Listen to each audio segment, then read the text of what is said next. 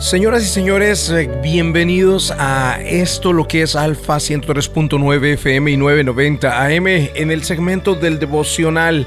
En el día de hoy estamos completamente en vivo con cada uno de ustedes para compartir la bendita palabra de Dios. Y sabes, hoy yo quiero eh, dirigirme a ti con la palabra, con la Biblia, en un versículo que está escrito en el libro de Mateo, capítulo número 14 y versículo número 33, donde dice, entonces los que estaban en la barca vinieron y le adoraron diciendo, verdaderamente eres el Hijo de Dios. Verdaderamente eres el Hijo de Dios. Lo que me impacta de este versículo, me impresiona, es que dice que los que estaban en la barca le adoraron. Era la primera vez que los discípulos le adoraban. Amigos, y esta historia, esta escena sucede cuando se levanta una gran tempestad y se encuentran los discípulos solos en la barca. El Señor Jesucristo se había quedado del otro lado, en la orilla, y se había quedado ahí a reposar un poco y a orar con su Padre. Entonces la tempestad, unos fuertes vientos y unas olas agresivas empiezan a a abatir la barca en la que iban los discípulos. Estaban eh, con tanto temor que sintieron la muerte de cerca, sintieron que estuvieron a punto de morir. Cuando el Señor Jesucristo calma las aguas y sube a la barca con ellos, viniendo caminando del mar por las aguas, entonces ellos se tranquilizan y de forma instintiva hacen una acción la acción de adorar y reconocer que Él era el Hijo de Dios. Dice el versículo 33, entonces los que estaban en la barca vinieron y le adoraron diciendo, verdaderamente eres Hijo de Dios. Amigos, en el día de hoy el devocional yo lo he titulado La razón de nuestra adoración. Y sabes, esto es importante que yo te lo diga. ¿Cuál es la razón de nuestra adoración? Mira, eh, durante todo el tiempo que vemos la historia de la Biblia, no hay una ocasión en que los discípulos adoren al Señor Jesucristo. Eh, yo te invito a que abras la Biblia. Nunca lo hicieron. Nunca antes de esta, de esta escena lo hicieron. Trata de encontrar un caso, tan solo uno, en el que los discípulos lo hayan adorado en grupo y no lo vas a encontrar. No lo encontrarás, no los encontrarás a ellos, por ejemplo, adorando cuando sana al leproso. No, no lo adoran ni cuando perdona a la adúltera, ni cuando predica a las multitudes. ¿Estaban dispuestos a seguirle? Claro que sí. Estaban dispuestos a seguir el plan, le creían. Seguramente era súper lindo, súper bonito pasar tiempo con él, comer con él, ir a donde él iba, andar todo el tiempo con él, pero no le adoraban, no le habían adorado. Estaban dispuestos solamente a seguirle y creerle. Estaban dispuestos incluso a dejar a su familia, dispuestos a echar fuera demonios y a obedecer lo que el Señor Jesucristo les pidiera que hicieran. Estaban dispuestos a estar en el ejército, pero después del incidente en el mar, lo adoraron. ¿Por qué? ¿Por qué lo adoraron? Muy simple amigos. En esta ocasión, los salvos eran ellos. No lo adoraron cuando sanó al leproso porque no eran ellos el leproso. No lo adoraron cuando perdonó a la mujer adúltera porque no eran ellos la mujer adúltera. No lo adoraron cuando predicó a las multitudes porque ellos no se incluyeron entre las multitudes. Pero sí lo adoraron cuando las aguas azotaron la barca en la que ellos estaban, cuando estaban al punto o al borde de la muerte. ¿Y por qué razón lo adoraron en ese momento? Ah, porque ahí, ahí la vida de ellos peligraba. Ahí fueron ellos los que fueron salvos. La razón de nuestra adoración, amigos, si nosotros somos salvos, uno de los distintivos de nosotros debería de ser la adoración.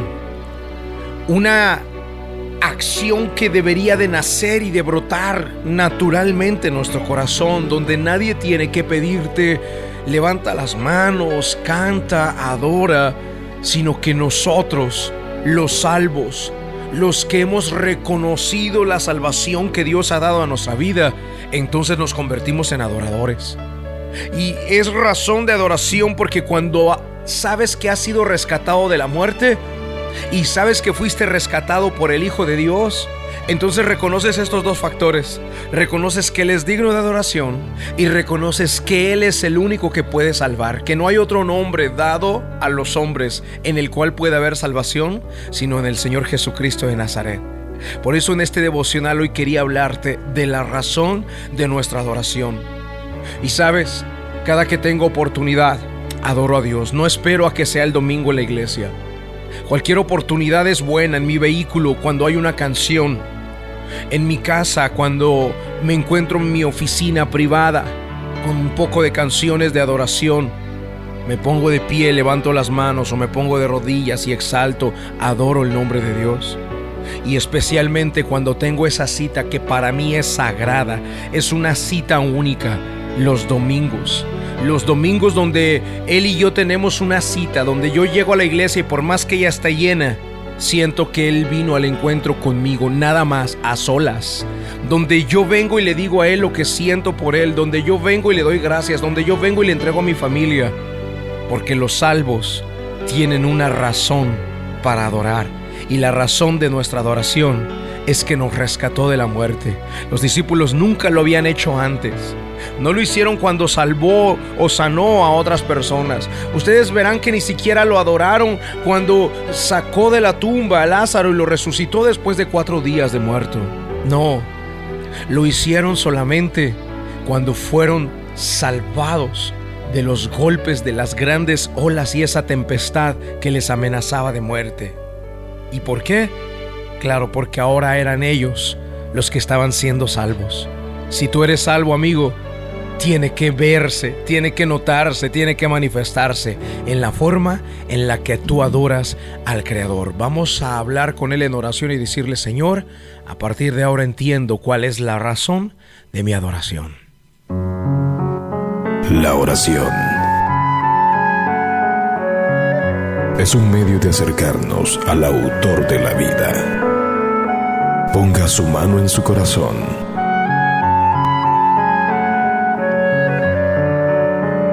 Es momento de hacer oración. Vamos a hablar con Dios.